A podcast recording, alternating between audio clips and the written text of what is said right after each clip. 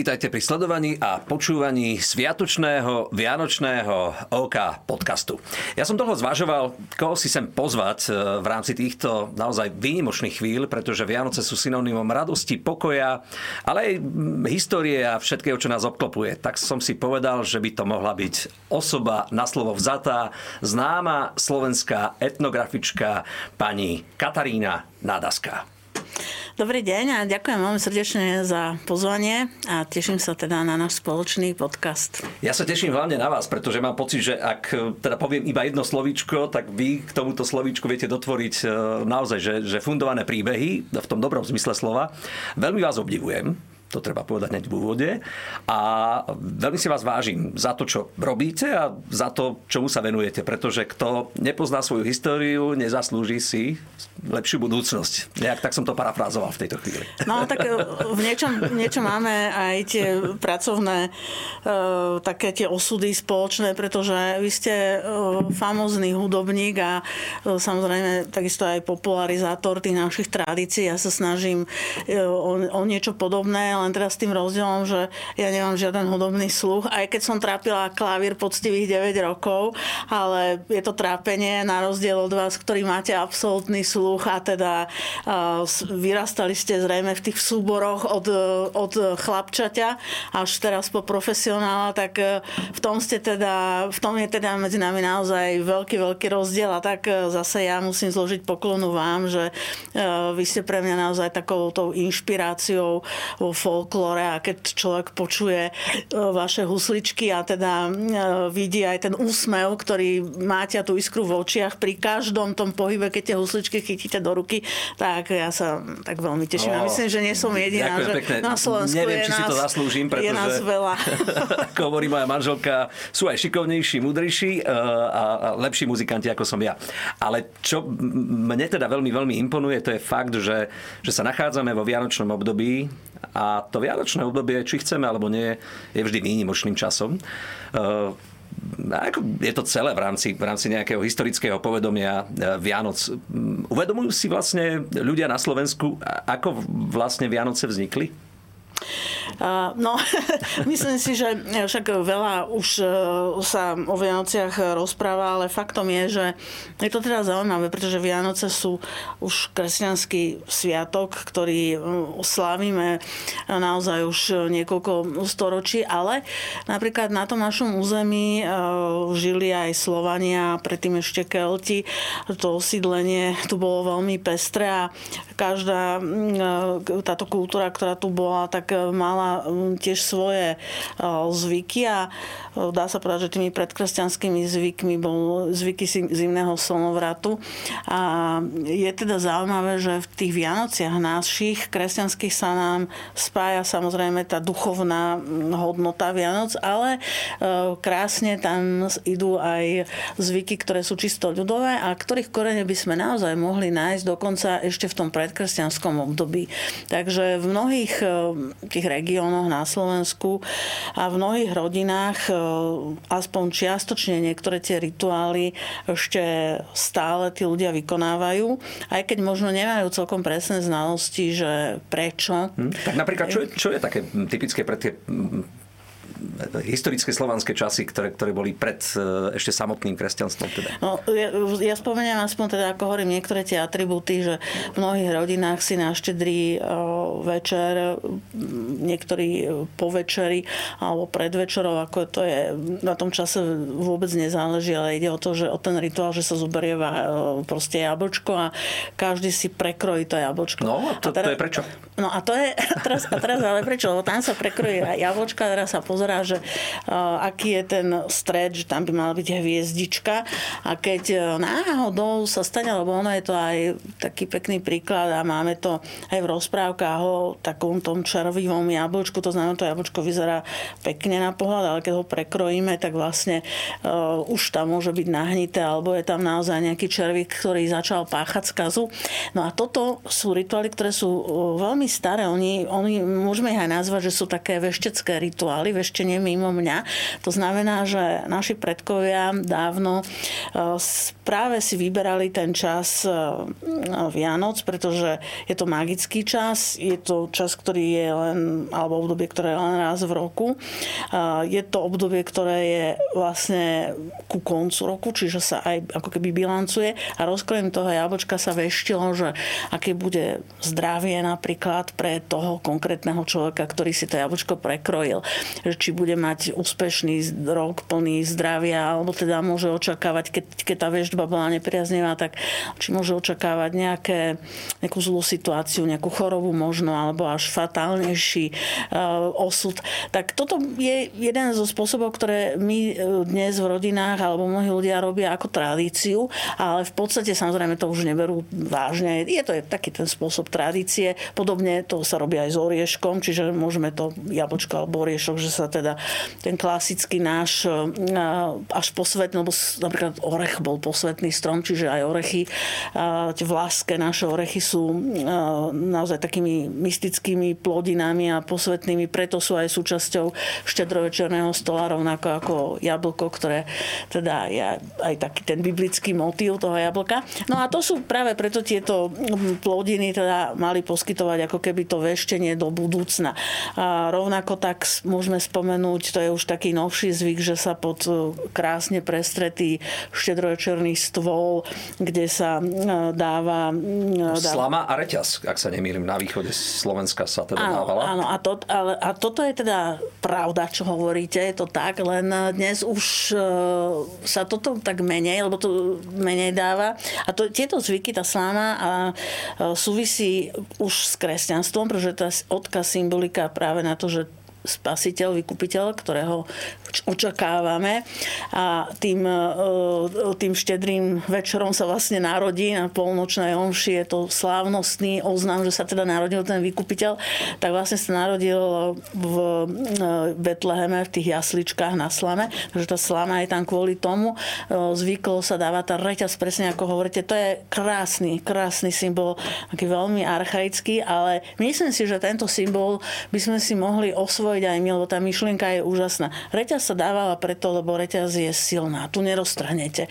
A ona mala symbolizovať zjednotenie tej rodiny. Vlastne všetci ľudia, ktorí sedeli okolo toho stola, to bola celá rodina, tak si vyložili nohu na tú reťaz a symbolizovalo to, to že tá rodina, ktorá na Slovensku bola vždy viac generačná, takže aby tá, tie, tie viaceré generácie v jednej chalupe, ako sa hovorilo, aby teda dobre žili a aby bolo jasné, jasné, lebo aj v minulosti, viete, boli také profesie, ako boli murári, ja neviem, pltníci, pláteníci, mastičkári, olejkári a mnohí ďalší, ktorí takisto, ako dnes to máme, že ide za prácou do sveta, ide študovať do sveta, tak aj, aj tí murári, oni, oni vlastne odchádzali skoro na jar a celý rok boli na tých múračkách a vraceli sa domov práve pred tými vianočnými sviatkami, podobne drotári. Hej.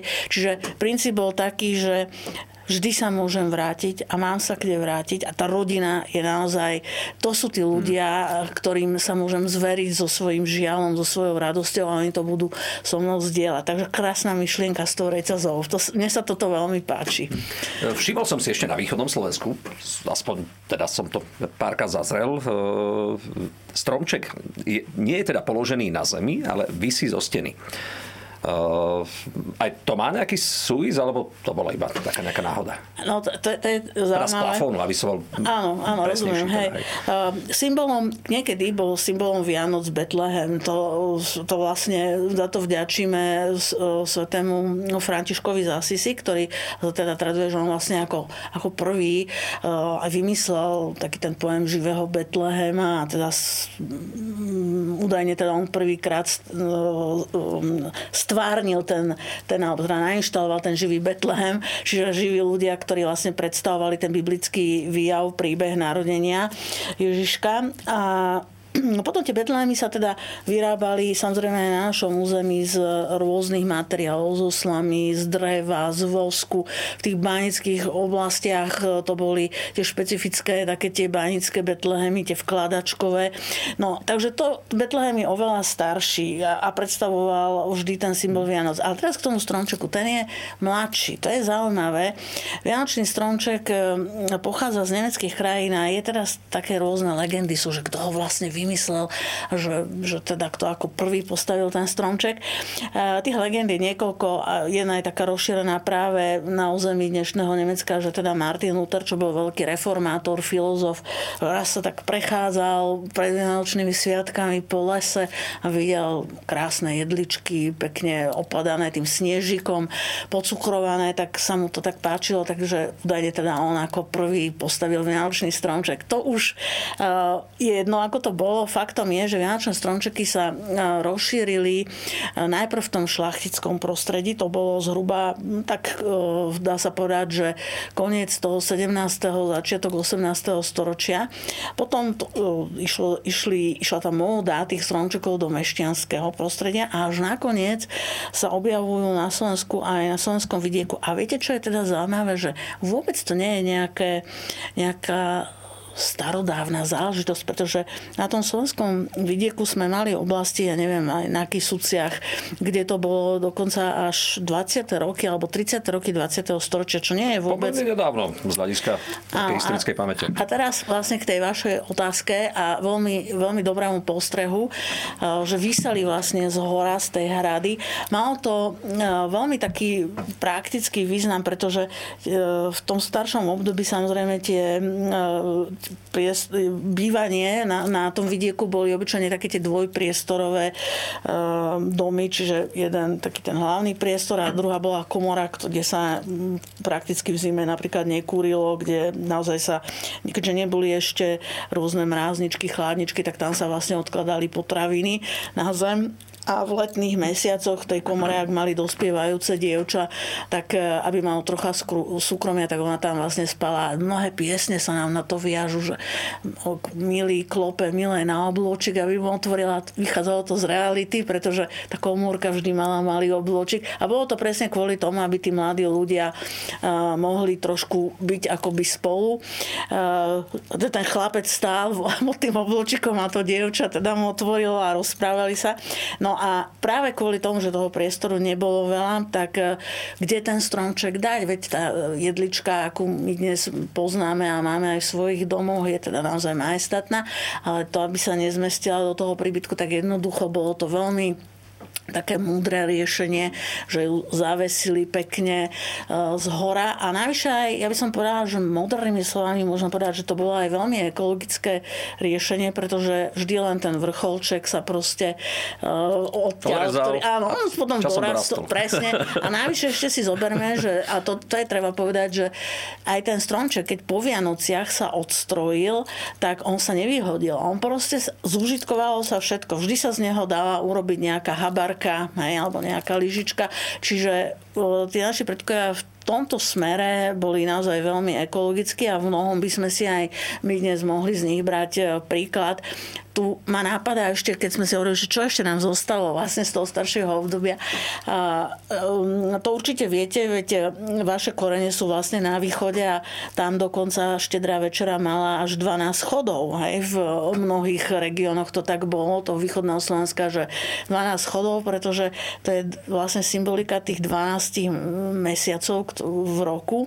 No a u nás na západnom Slovensku tých chodov nebolo až 12, ale bolo ich vždy viacej. Preto Vianoce trávim na východnom Slovensku. Áno, ale, ale to, to, tam chcem povedať to, že zase my, aby sme si nemysleli, že že jednoducho tí naši predkovia vstávali spoza toho štedročerného stola s nejakou žučníkovou kolikou a proste e. Ono to tak nebolo. Aj tých chodov, keď bolo viacej, vždy ich bolo viac preto, lebo to je zase tá symbolika tej štedrosti, poďakovanie za úrodu a za to, že vlastne e, pán Boh doprial to, tým ľuďom, čo im doprial, že teda si mohli dovoliť tú štedrú večeru, ale zároveň aj prozba, aby aj ten budúci rok bol um, rovnako úrodný. A bolo síce viacej jedal, ale bolo to tak, že z každého jedla tak za dve, tri lyžičky pre každého. Čiže naozaj aj tu je vidieť, že uh, potraviny si veľmi vážili ľudia. To, čo sa návarilo, aj tie jedla, ktoré sa návarili, sa museli počas tej štedrej večere zjesť, čiže sa varilo naozaj tak veľmi uh, veľmi racionálne, primerane, aby nič nevyšlo na no, Ja si to pamätám u starých rodičov, nesmelo sa vyhadzovať tak. to vianočné jedlo v žiadnom prípade, takže dojedlo sa hoci aj na druhý deň, ale dojedlo sa. no a v, tých, a v tých starších obdobiach sa ani nemalo dojedať na druhý deň, tak my už dnes samozrejme toto je bežné, ale na, v starších obdobiach vlastne platilo tak, že preto sa aj varilo tak málo, že za dve, jednu, dve lyžičky z každého jedla pre každého člena rodiny, už to tá gazdina tak mala ako vypočítané, lebo všetko sa malo dojesť štedrý večer. Napríklad piekol sa samozrejme vianočný chlebík a ten výnimočne sa nekrájal, ale sa odlamoval, pretože na štedrovečernom stole nemal byť nôž. To bolo... A prečo? No, proste jednoducho nôž tam nepatril s tým, aby sa v tej rodine alebo na tom hospodárstve nestalo niečo zlé. To je, taká, to je zaujímavé. Bežne sa chlebík mal vždy krájať, ale výnimku tvorila štedrá večera, kedy sa mal odlamovať. Ale keď sme hovorili ešte o tej reťazi, tak mňa ešte napadlo, že tam bol taký jeden predmet, ktorý by dnes e, ľudia možno ani nepochopili, aby sa im to zdalo možno také, že čo tam robila sekera, lebo pod stolom zvykla bývať ešte to sekera. Som ale to som sa mal spýtať. A, áno, ja hovorím, že um, často tým dnešným mladým ľuďom by to mohlo sa zdať také brutálne. Štedrá večera, sekera pod stolom.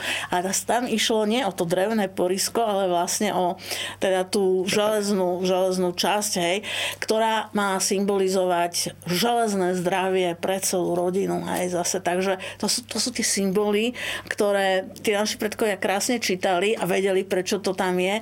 A my aj vďaka napríklad e, tejto našej debate možno sa dozvedia naši sledujúci niečo nové, čo, čo teda patrí k tým e, tradičným slovenským zvykom, ktoré sú už naozaj e, len takou spomienkou. Pretože to sú, to, čo sme si tu vymenovali v mnohom, sú už naozaj archaické zvyky. A ja sa vždy tak poteším, keď vy mi poviete, že ale toto sa ešte v, na tom východnom Slovensku, lebo na tom východnom Slovensku to je prekrasný, prekrásna oblasť, kde naozaj nájdeme v niektorých tých obciach ešte stále tie zvyky, že sa dodržiavalo a ja sa tak veľmi teším, lebo je to taká nádej, že aj keď sa nám zvyky inovujú a aj tie vianočné zvyky, viete, sú, sú tam novinky, to si môžeme potom povedať, že aké sú také rozdiely, ale teším sa, že sú ľudia a často sú to aj mladí ľudia, ktorí napríklad majú veľkú lásku k folklóru a práve cez tie folklórne skupiny oni aj udržiavajú v podstate mnohé tieto zvyky a snažia sa ich rozvíjať a revitalizovať a z toho sa ja teda veľmi teším osobne. Uh, ja mám niekedy pocit, a teda nechcem veľmi oralizovať, lebo nemám na to právo, že niekedy sa zabúda aj na tú prapodstatu, kresťanskú podstatu Vianoc. Pre mňa sú Vianoce synonymom polnočnej omše, takisto aj kresťanských zvykov. Prečo je to možno tak, že, že trošku zabudáme na tú prapodstatu celého toho veľkého sviatku? No, ja by som povedala, že um, nemyslím si, že, že všetci zabúdajú, pretože máme naozaj veľkú skupinu ľudí, uh, ktorí, aj mladých ľudí, ktorí, pre ktorých sú Vianoce predovšetkým, tak som hovorila, že symbolom Vianoc bol Betlehem. Hej? Čiže e, je to vlastne taký ten betlehemský príbeh e, toho narodenia Ježiška, čo je čisto taká tá duchovná podstata Vianoc narodil sa spasiteľ, vykupiteľ, lebo ten malý Ježiško raz teda vyrastie a bude to vykupiteľ. Čiže e, veľa ľudí e, stále vníma Vianoce ako, ako predovšetkým ako duchovný sviatok, ale isté, že v tomto máte pravdu a to sú aj tie zmeny v tých e, tradíciách, že pre veľa ľudí je samozrejme sú Vianoce určité sviatky pokoja, keď sa stretne, dajme tomu rodina, alebo sa rodina navštevuje. Ale nehrá pre nich až taký prím možno práve tá duchovná podstata tých Vianočných sviatkov. No ale zase ja si myslím, že mm, je to, je to tak na každom z nás, kto to ako teda bude prežívať, pretože napríklad aj mnohé tie ľudové zvyky sa paradoxne vôbec nevylúčujú s určitými cirkevnými alebo takými liturgickými predpismi a nariadeniami. A tu ja napríklad spomeniem, keď sme hovorili o tej štedrej večere, tak, tak tradične napríklad Slovensko je samozrejme e, rozdelené aj religiózne e, na také dve základné časti. Bodal e, by som, že viac, ale ja to teda tak zjednoduším, že teda máme tu veľkú skupinu veriacich rímskokatolických veriacich a potom samozrejme veriacich evangelikov protestantských veriacich a tam preto o tom hovorím, lebo napríklad od toho sa aj odvíja tá štedrá večera, že katolícky veriaci majú pôst. Hej? Tie, ten čas pred samotnými Vianocami sa nazýva advent. Advent z latinského Očakávanie príchodu. Tak, presne. A ináč ľudovo sa to nazývalo aj malý pôst. Mm-hmm. Že napríklad ľudia sa dobrovoľne postili celý čas, aj keď ten post nebol taký prísny, ako povedzme pre to Veľkou nocou, že nebol prísny v tom, že e, cez nedelu mm, si napríklad mohli dopriať aj meso, ale tá star- tie staršie generácie e, to naozaj držali, takže tak budem sa postiť. Či, ale to je, potom tam aj nasledovala taká tá duchovná príprava. Ja by som spomenula, že aspoň krátko, že čo je aj pre mňa v tom advente napríklad také veľmi vzácne a to sú tzv. roráty. To sú vlastne no, také tie, to môžeme zažiť len v advente, nikdy nie počas roka. Sú to veľmi skoré ranné omše, ktoré sú venované na počas Pany Márie. Ehm, a teda je to, je to nielen veľmi hlboký duchovný zážitok, ale e, myslím, že je to e, aj pre mňa ako od detstva, ale aj teraz v dospelosti sa na tie roráty veľmi teším, pretože oni sa slávia napríklad tak o tej, nesmie byť ešte svetlo, a nesmie byť celkom hlboká noc, čiže ten čas obyčajne je 6 hodina ráno, keď sa začínajú. A sú zaujímavé tým, že kostol je tmavý a ľudia prichádzajú od dverí, kde je taká veľká svieca obalená modrou stuhou, to je tá symbolika mariánska, tak si odpalujú vlastne lampášiky alebo sviečky a, a celá tá liturgia sa nesie vlastne v tej tme osvetlený je len oltár a teda veriaci, ktorí tam sú, tak majú v rukách sviečky. Takže je to fantastická atmosféra, taká veľmi silná, duchovná a keď sa teda bavíme o tom, že ten dnešný svet je veľmi rýchly, veľmi konzumný, možno naozaj e, e, sa občas aj vraciame do, do tých čias, že sa Vianoce neberú veľmi ako ten duchovný sviatok, tak e, toto je jedna z vecí, ktorá umožňuje aj modernému človeku, ktorý je veriaci, e, prežívať e, to obdobie toho adventu veľmi duchovne a je to taká príprava, aby si potom ten človek vychutnal v podstate Vianoce. A spomeniem ešte teda k tomu, k tej štedrej večere, že e, mnohí ľudia si to vlastne dnes neuvedomujú, ale um, takmer v každej rodine je súčasťou štedrovečerného jedného chodu je ryba. A je to, to je práve, práve to, čo som hovorila, že e, od niekedy od 9. 10. storočia cirkevní otcov vedcovia vlastne schválili, že ryba a nielen ryba, ale všetky živočichy, ktoré žijú vo vode, tak boli považované, že ich meso sa teda môže konzumovať aj v čase pôstu. Takže keď sme sa prenesli do stredoveku, tam taká kuriozita, že by sme si mohli dať v čase pôstu kľudne nejaký e, bobrý chvost, e, pekne pečený, alebo to sú dneska vzácne zvieratá, samozrejme zákonom chránené. No, za to by nás mali no, ale, ale, prírody. Ale v tom stredoveku to teda bolo, bolo bežné, aj sa to konzumovalo. Máme niekoľko e, krásnych receptov stredovekých na prípravu povedzme tých pôstnych bobrých chvostov. no, ale tá ryba, my, mnohí ľudia si to neuvedomujú, že prečo povedať, že je to také tradičné, ale tá tradícia je naozaj veľmi stará a vychádza z toho, že ryba je teda e, pôsne jedlo. Zase na tej druhej strane, ako som hovorila, e, máme veľkú časť Slovenska, e, kde žijú protestanti a tí teda pôst nemajú, takže oni napríklad tú rybu ani nekonzumujú. Tam obyčajne sa niekedy tradične robievali zabíjačky presne v tom predvianočnom období a teda oni mali tú skladbu tej štedrej večere trošku inú, hmm. ako v tých katolických a grekokatolických. Ale mňa ako muzikant muzikanta, no. to mi nedá sa teda nespýtať. Zaujímavý je fakt, teda váš vzťah k vianočným piesňam, čiže ku koledám. Aké je podľa vás ich miesto v nejakom národnom povedomí na Slováku? No, niekedy, keď sa skončila štedrá večera, pomodlilo sa, tak prichádzali koledníci, to znamená, toto je, to bol prekrásny zvyk. Ja napríklad som z Bratislavy, ja som to ešte zažila, že pred panelákom nám prišli uh, koledovať a teda spievať koledy. Narodil Takže... sa Kristus Pán, veselme sa, z ruže kvietok skvitol nám, radujme sa toto je pre mňa taká jedna z tých, tých najznámejších slovenských koliet. Áno, a ja by som ešte možno povedala zase zvyk, ku ktorému by sme sa mali vrátiť. Tí koledníci ešte stále teda chodia. V mestách ich vidíme menej, na vidieku viacej, ale aj v mestách, v mestských rodinách bol niekedy zvyk, že po štedrej večeri tá rodina sa postavila okolo toho Betlehema, alebo bol stromček a bol Betlehem pri ňom a vlastne si všetci zaspievali spievali obľúbené koledy, čiže nepočúval sa rádio, televízor, ale spievali a spievali sa koledy. Podľa mňa je to úžasný zvyk, ku ktorému by sme sa mohli zase vrátiť, tak vypočujem si ešte nejakú vašu krásnu koledu. Ja neviem, či môžem.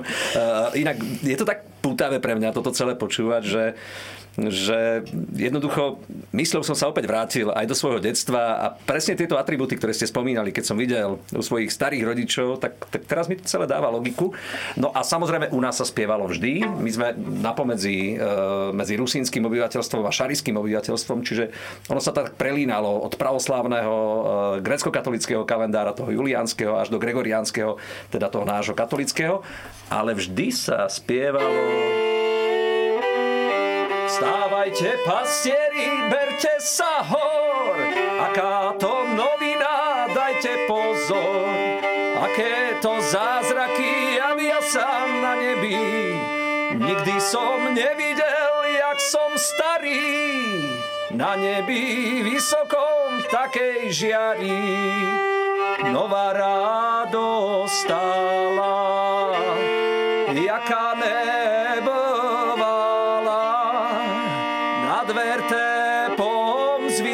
jasná svitu zasíjala.